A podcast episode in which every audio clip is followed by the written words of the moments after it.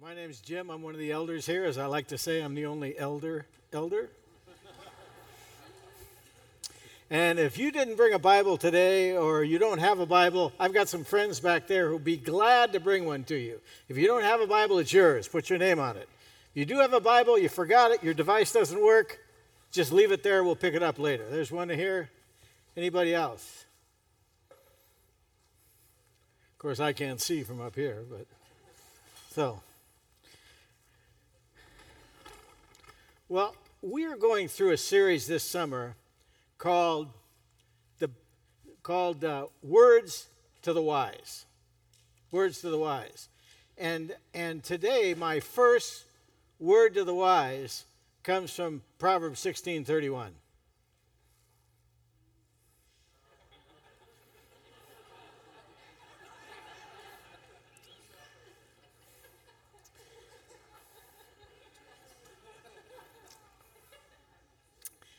You know, if you're listening on the podcast, you're going to have to go look it up.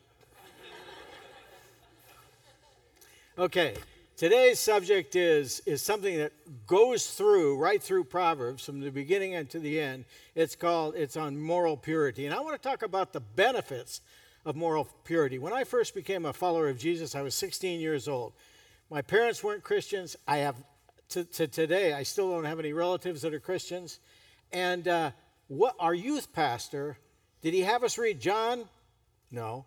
Mark, which are the usual things you read? No. He had us read the first seven chapters of Proverbs because he knew what the temptations were. Now, since David Letterman has been has retired, we don't have a top 10 list anymore.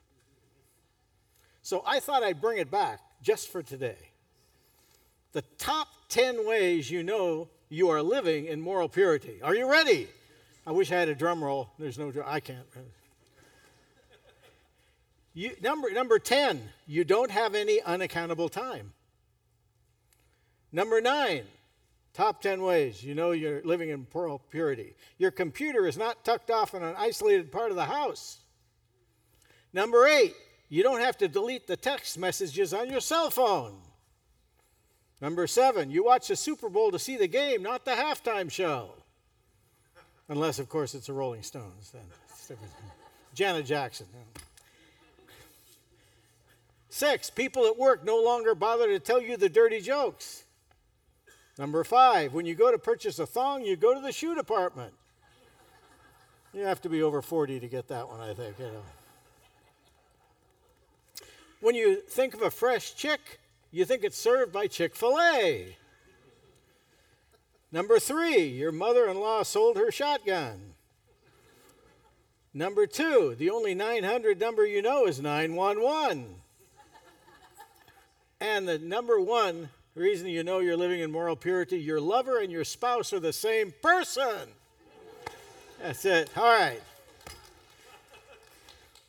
Now, there's one scripture that pretty much says it all. It's unbelievable the way Scripture, one Scripture can, can summarize so many things.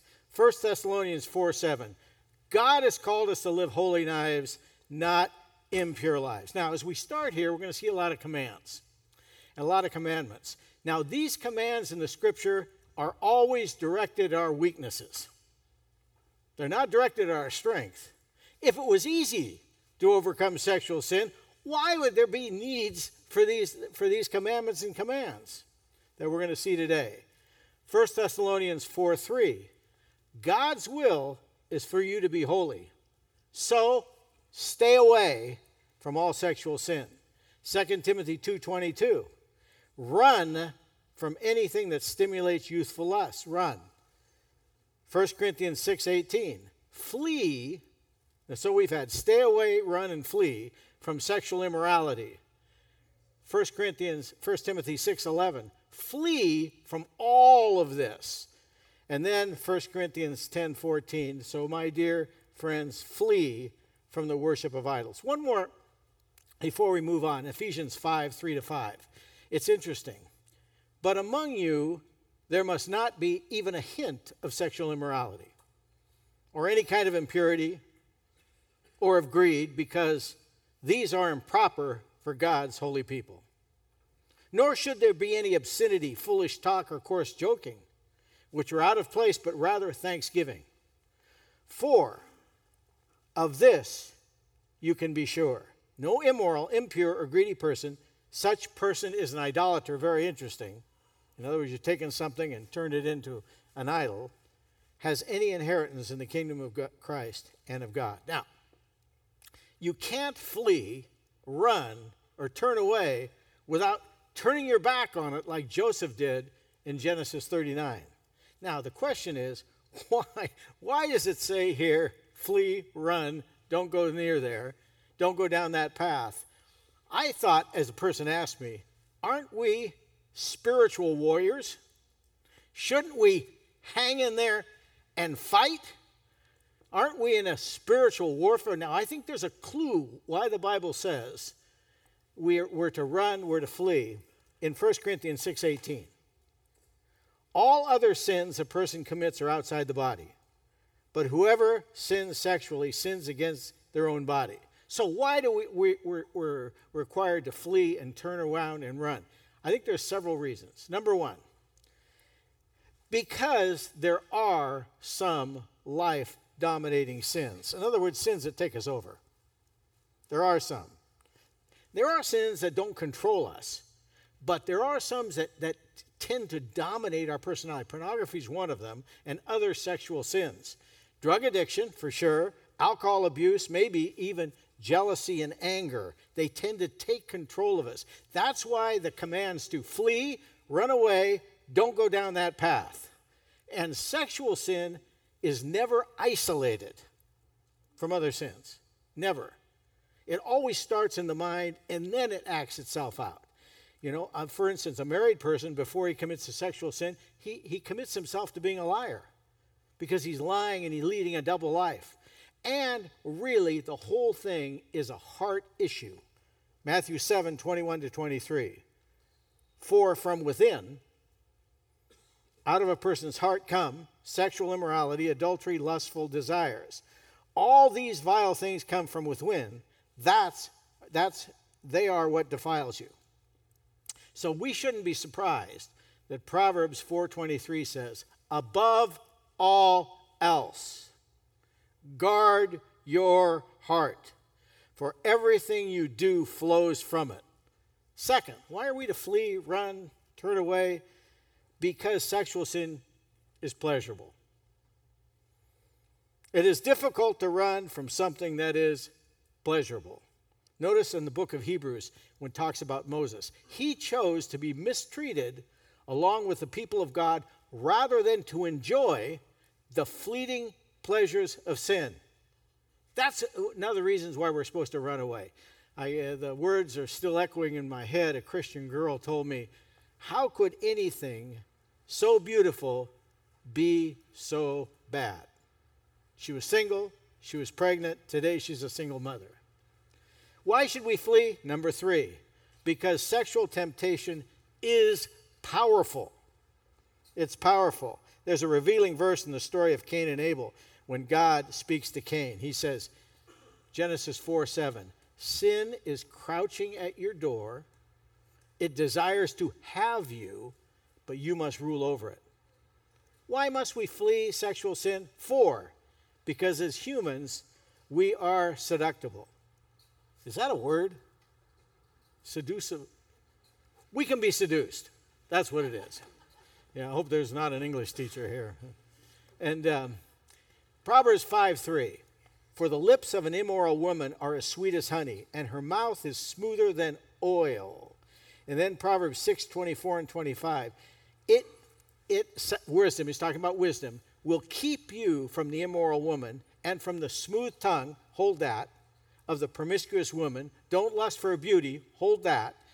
Don't let her coy glances, that's the third one, seduce you. So we have the tongue, beauty, and coy glances. The tongue, compliments, flattery, especially during a time of emotional need. Beauty, men are specially stimulated by what we see. That's why pornography is such a problem for men. Coy glances, body language. You know, there's a whole there's whole websites that only deal with body language. Why? Because body language communicates. So, now, women are vulnerable also, and uh, this is what my wife tells me anyway, especially by what they hear or read. She has a, women have a terrific imagination, and there's nothing like a romance novel to stimulate her imagination. She's looking for the prince on the white horse. The prince knows how to use words, promises, to seduce her. She is getting from this imaginary guy everything she hasn't received from others. So, when you put the tongue, the body, body language the beauty and body language together, we understand that we can be seduced. Now, I want to read a passage here, and, I, and it's going to be up on the, um, the screen, but if you want to turn to it, it's in Proverbs 7 6 to 23. Proverbs 7 6 to 23. See, it is on the screen. While I was, while I was at the window of my house, looking through the curtain, I saw some naive young men, and one in particular who lacked common sense. He was crossing the street near the house of an immoral woman, strolling down the path by her house. Now, it was twilight in the evening as dark, deep, uh, deep darkness f- fell. The woman approached him, seductively dressed and sly of heart. She was the brash, rebellious type, never content to stay at home. She is often in the streets and markets, soliciting at every corner. She threw her arms around him and kissed him. I, when I read this, I said, had he ever heard of running, fleeing? And with a brazen look, she said, I just made my peace offerings and fulfilled my vows. Interesting, she's religious. Uh, you know, these things don't always happen just in a total pagan atmosphere. You're the one I was looking for. I came out to find you, and here you are. My bed is spread with beautiful blankets and colored sheets of Egyptian linen. I've perfumed my bed with myrrh, aloes, and cinnamon. Come, let's drink our fill of love until the morning. Let's enjoy each other's caresses, for my husband is on a long trip. He's away for a he, he's not home. He's away for a long trip. He has taken a wallet full of money with him and won't return until later this month. So, she seduced him with her pretty speech, smooth words. You know, you don't deserve that type of treatment you're getting. And enticed him with her flattery. He followed her at once, like an ox going to a slaughter. He was like a stag caught in a trap, awaiting the arrow that would pierce his heart. He was like a bird flying into a snare, little knowing it would cost him his life. Why do we flee sexual sin? Number five, because today, as we were talking just before, temptation is pervasive, it's all around us. This is going to sound strange to some of you, but when I grew up, there was no internet.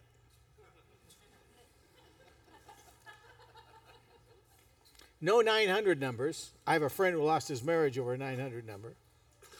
And on television, you can look on YouTube if you want and watch a few episodes. Couples weren't even allowed, married couples weren't allowed to sleep in the same bed. We watched Ozzie and Harriet instead of Undateable.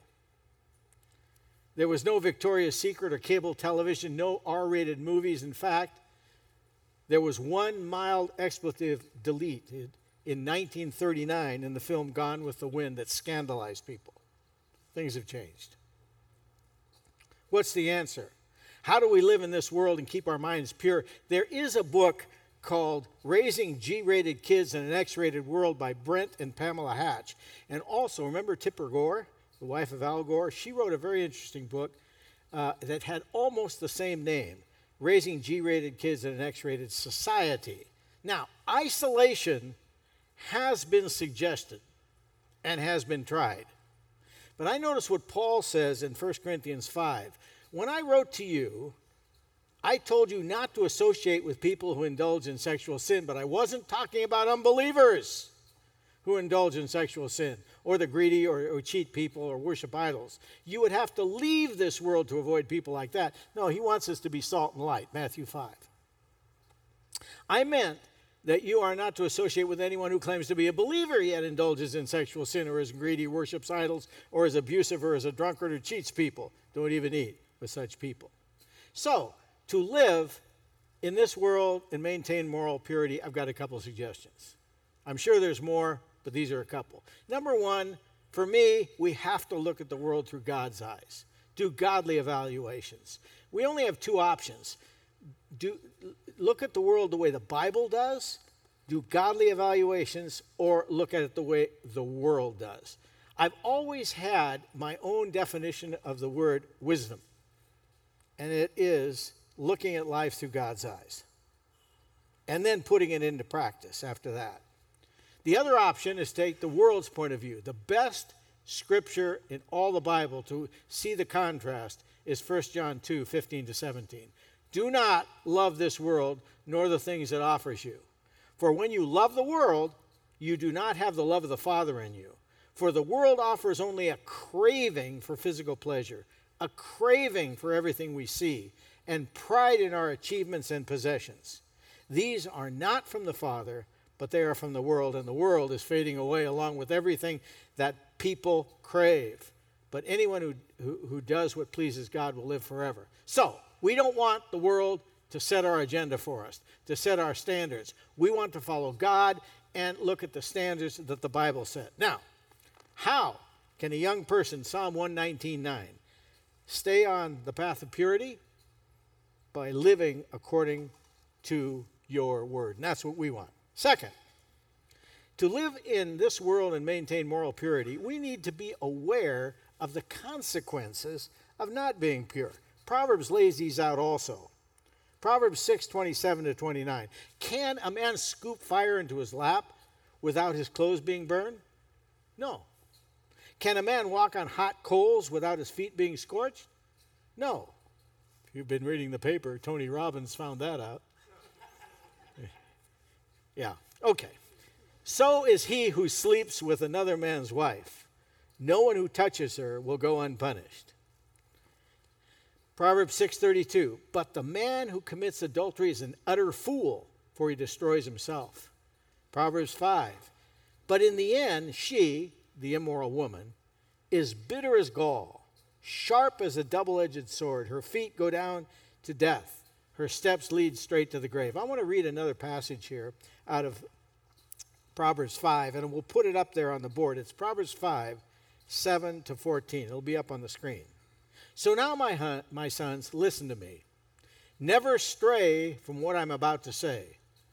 Stay away from her don't go near the door of her house. If you do, you will lose honor and will lose to merciless people all you've achieved.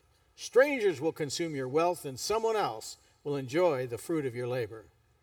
In the end, you will groan in anguish and disease when disease consumes your body. You will say, How I hated discipline! If only I had not ignored all the warnings.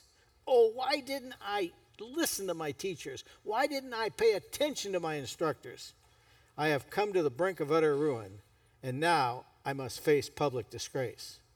Three, to live in this world and maintain moral purity, we need to flee, run from all harmful material. In other words, those things that tantalize our desires and mind. Now, every temptation begins here in the, in the mind. And there's, fact, a good anatomy of temptation in James chapter 1. James, the brother of Jesus, says, Each person is tempted when they're dragged away by their own evil desire and enticed. Then, after desire has conceived, it gives birth to sin, and sin, when it's full grown, gives birth to death. There's a really sad example in Second Samuel chapter 11. I'm not going to read the entire chapter, but you can go home and read the whole thing.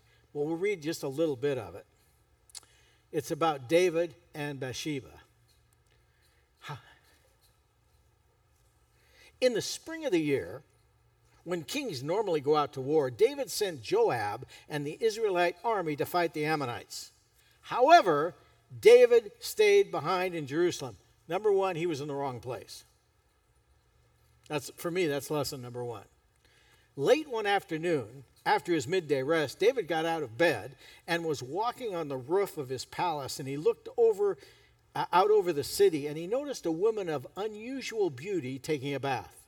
He sent someone to find out who she was, and he was told, She is Bathsheba, the daughter of Eliam and the wife of Uriah the Hittite. This is important because Uriah the Hittite was one of David's most trusted men. He was a friend. Then David sent messengers to get her, abuse of power.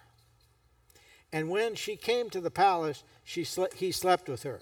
Later, when Bathsheba discovered she was pregnant, she sent David a message saying, I'm pregnant. Then David sent word to Joab, Send me Uriah the Hittite. Then David said to Uriah, Go on home and relax. David even sent a gift to Uriah after he had left the palace. But Uriah didn't go home. He slept that night at the palace entrance with the king's palace guard, showing loyalty to those still fighting. You know, Proverbs 15 14 uh, was written long before television came. And it says, A wise person is hungry for knowledge, but the fool feeds on trash. And, um, you know, the television is in the average home is on eight hours a day. The average man watches 28 hours a week, and the average woman 33 hours. This is out of TV Guide. The typical teenager watches five hours of TV a day. This, however, is going down, is being taken place by gaming. We have a friend whose, whose son goes to bed at 4 a.m. every morning because he games all night. I'll tell you the truth, I don't even know what it means. But gaming, someone come and tell me afterwards, what does it mean to do gaming? Anyway. Anyway, she told me he's gaming, and I said, "Oh, sure, yeah, that sounds." Uh, I don't know what it means. TV Guide says that in the course of a year, prime time, we're not talking about HBO or anything like that, depicts 15,000 incidents of sex and 23,000 use of profanity in a year. 91% of all sex portrayed on TV is outside of marriage. So, we can see what we're up against here. Lee Strobel, Lee Strobel, you ready? Okay, Lee Strobel says, but rarely do we see the consequences of our choices. In my days as an atheist, when my highest goal in life was to experience pleasure, I lived a promiscuous lifestyle and left disillusioned victims in my wake. I would use whatever tactic it took, from false flattery to manipulative lies to achieve a conquest. Afterward, I would callously walk away, never giving a second thought to the other person. But instead of happiness and fulfillment, I found nothing but emptiness. Now, I love this part.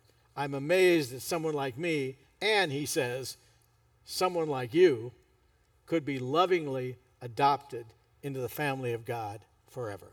What a change in life he had. Psalm 119, 37.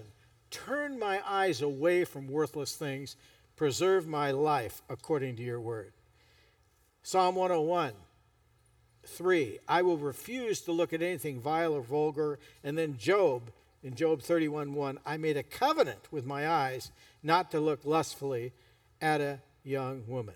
Now, we need to be especially careful about internet pornography. There's a church right near us here who has nine young men, they're all married, in a Bible study support group for internet pornography. It, it infiltrates our home, it comes in, we're vulnerable, temptation is strong.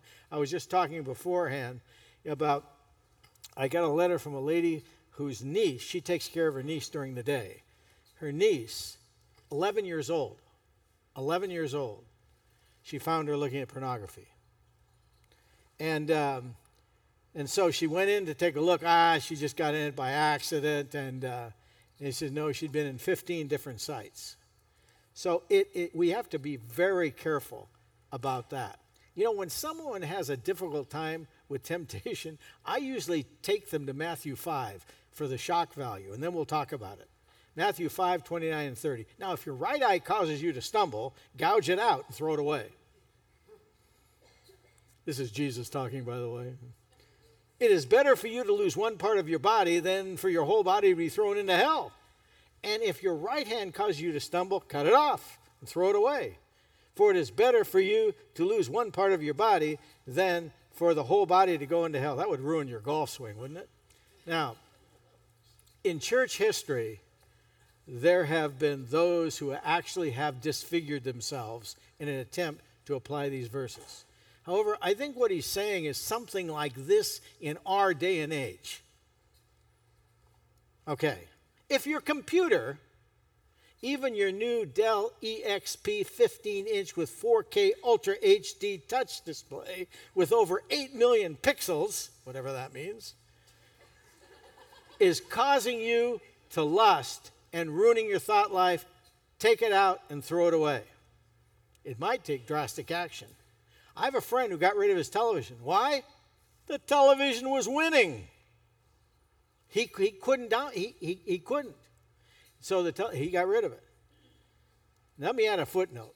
When you run from something, you have to run to something. You just don't run, run from. There are no vacuums. You got to run to the Lord, to Jesus. You've got to run to good material. You've got to run alongside those with a pure heart.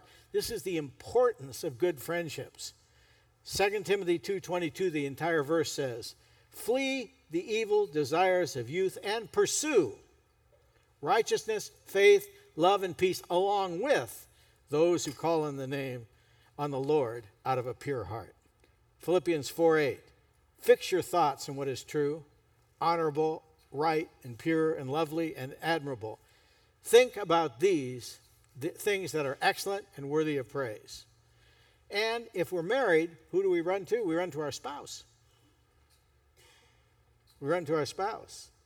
Uh, Ecclesiastes 9 9 says, Live happily with the woman you love. The wife God gives you is your reward for all your earthly toil. And then in, um, in, in Proverbs 5, it says, Let your wife be a fountain of blessing for you. Rejoice in the wife of your youth. She is a loving deer, a graceful doe. Let her breast satisfy you always. May you always be captivated by her love. Okay, number four. To live in the world and maintain moral purity, we need to anticipate temptation. It's going to come. There's a very telling verse in Matthew 26 41. Keep watch and pray. Jesus says to his own disciples, so that you may not give in to temptation, for the spirit is willing, but what's weak? The body. So anticipate it, he tells them. Temptation is not a one time act, it comes back, it happens over and over. Satan himself is called the tempter in the scripture. And we see him in action, 1 Corinthians 7, in the context of sexual relations. Paul says we are not unaware of the way he works. In other words, we do know how he works. So if we're going to beat temptation, we need to find out when we're most vulnerable and put safeguards in place to protect ourselves. It may be when you're alone. It may be when, when you're tired. It may be when you've been offended. Or it may be when you're with certain people. Well, we finally made it. The benefits of moral purity. You said, I didn't think you would ever make it. But here we are.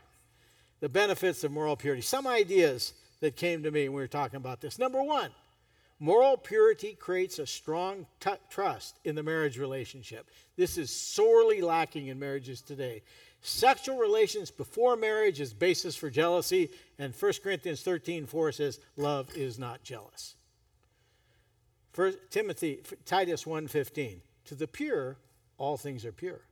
But to those who are corrupted and do not believe, nothing is pure. In fact, both their minds and consciences are corrupted. One thing I run into all the time are mostly men, it's not only, sometimes women, men who accuse their wives of having affairs when they haven't. The impurity ruins the, the life, but purity creates trust. Then, two, benefits. Moral purity is one of the bases for real love. B A S E S. I had to look it up. That is the plural of basis. And uh, we looked and looked and looked and find it really is one of the bases. Gail says that sounds like you're running the bases in in, uh, in baseball. Moral purity is one of the bases for real love. So many people talk about not being able to love anymore. Now, there's one verse that is very good for this. 1 Timothy 1 5. For the purpose of my instruction, Paul says, is that all believers would be filled with love that comes from where? Three places. It comes from a pure heart, a clear conscience, and genuine faith. So if you've got genuine faith, pure heart, and clear conscience, you can love. You can even love your enemies. Matthew 5 44. Third, moral purity is one of the bases for good decision making. We as humans have a tendency to, uh, to form habits. I mean, we form them really easily, both good and bad. And there are many indications in Scripture that people tend to repeat the same errors unless there's a radical change in their lives. For instance, Proverbs 26 11. A as a dog returns to its vomit, what happens to the fool? Fools repeat their folly. They do it over and over again. 2 Peter 2:14 They commit adultery with their eyes and their desire for sin is never satisfied. They lure unstable people into sin and they are well trained trained in greed. Now, there are no small decisions. There are only decisions. And the decisions we're making today, we're preparing ourselves for the decisions we're going to make tomorrow.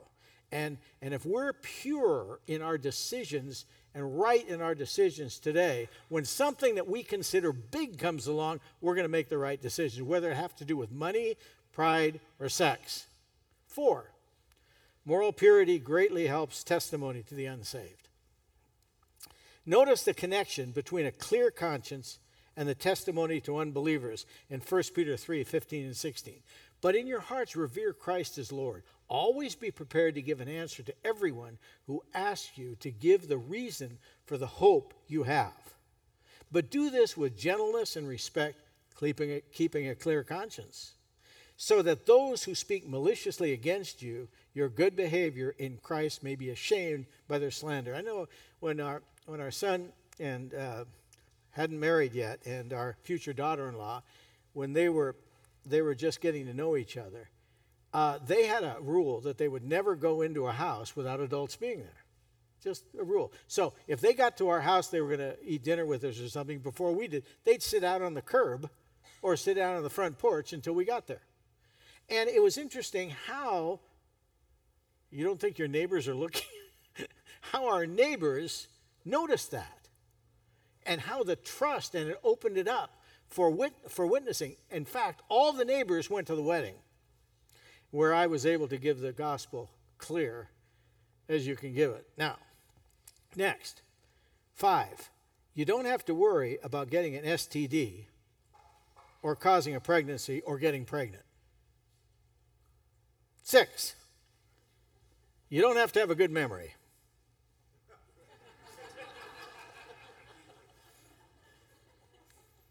Impurity leads to lies, a double life, which requires you have a good memory to be able to remember which lie you told to who. Seven, you don't have to hide your text messages on your cell phone or erase the history on your computer. Eight, moral purity before marriage allows a couple to enjoy sex in marriage wholly and completely because sex within marriage is pure. Nine, Moral purity allows you to see God. Matthew 5 8 says, Blessed are the pure in heart, for they will see God. How will they see God? Well, for sure, future in heaven. We're going to see God face to face. But you know, there are ways here because the Greek in this particular Matthew 5 8 is emphatic he and only he. He and only he. There's something about the pure in heart that allows them to see God in all his purity. The person with a pure heart will see God in praise and worship.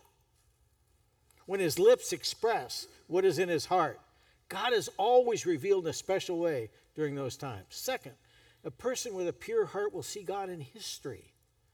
He will see God moving throughout history, which means he will never be overwhelmed by the current situation. Third, the person with a pure heart will see God in nature. He will see God as creator, and his heart will rise in praise and worship like we see in Psalm 19. Four, The person with a pure heart will see God in the events of everyday life, working out his plan, even in suffering. And as we know in Romans 8 28, God works for the good of those who love him, who have been called according to his purpose. Then he will see God in scriptures. The pure in heart will see God as they read his holy word on a daily basis. And then the pure in heart will see God working in the lives of others. This is why the person you go to for counsel, for wisdom, needs to be someone who's walking in moral purity. 10. Those who walk, benefits, in moral purity will be confident when the Lord returns. 1 John 2, 1 John 3, and then 1 John 2. Dear friends, now we are children of God, and what we will be has not yet been made known. But we will know that when Christ appears, we shall be like him, for we shall see him as he is. All those who have this hope in him purify themselves, just as he is pure. then it's 1 John 2:28. Dear children, remain in fellowship with Christ, so that when he returns, you will be full of courage and not shrink back from him in shame. For some of you, you've had some things in the past that have been dealt with. One thing we didn't want today is that all those things be brought up. Because Hebrews 10 17, I'll remember no more your sins and iniquities against you. So when you bring them up, God says, I don't know what you're talking about. Those are covered by the blood of Jesus. All you have to do, you have to deal with two things. You have to deal with the accusations of Satan. He's good at it, by the way. I mean, what, what he does, he's good at it. And, and, and you have to deal with constant reminders, which are a problem. Constant remind, people, places, constant reminders. For, for Satan, when he accuses, that's a time to remind him of the death of Jesus Christ. That's what conquered him, it was the death of Christ. And for the constant reminders, that's a time to say it's covered by the blood of Jesus. It's past history. So we didn't want those old guilt things to be brought up here today. You know, we don't want anyone walking out of here feeling guilty. Now, if you do have some true guilt, that's covered by Jesus' blood also. 1 John 1 9 says, If we confess our sins, he is faithful and just to cleanse our sins and cleanse us from all, forgive our sins and cleanse us from all, not just this, all unrighteousness. So the road back always passes through two areas it passes through God's forgiveness and your repentance. God's forgiveness and your repentance. You confess your sin, you're forgiven. And your repentance. Repentance means a change, means a change of mentality. It means looking at the thing differently. And then John the Baptist was a great theologian because he said, Show me fruits worthy of repentance. Luke 3 8. So God's forgiveness, your repentance, and then fruits worthy of repentance. In other words, don't do it again. If you need help, get help. I see several elders here today and several other leaders. Go to one of them and talk about it. Don't do it again. If you need other types of help, go get it. So, as the band comes back, I'm going to let you think about that for a second. And if there's something you need to confess to God, take, take care of it right now. Nobody leaves with guilt today. Agreement? Nobody leaves with guilt. We leave it all here. It's been taken care of by Jesus. Lord, we thank you for this time together. Lord, we just bless you because you are so faithful that you, in your mercy and your grace, provided a way back. And Lord, today that way back is through the death of your son Jesus. Thank you, Lord. And those of us who have something to confess, Lord, we do it right now. Confess it to you. Receive your forgiveness, Lord. Help us to take the right steps now to never repeat it again. In Jesus' name.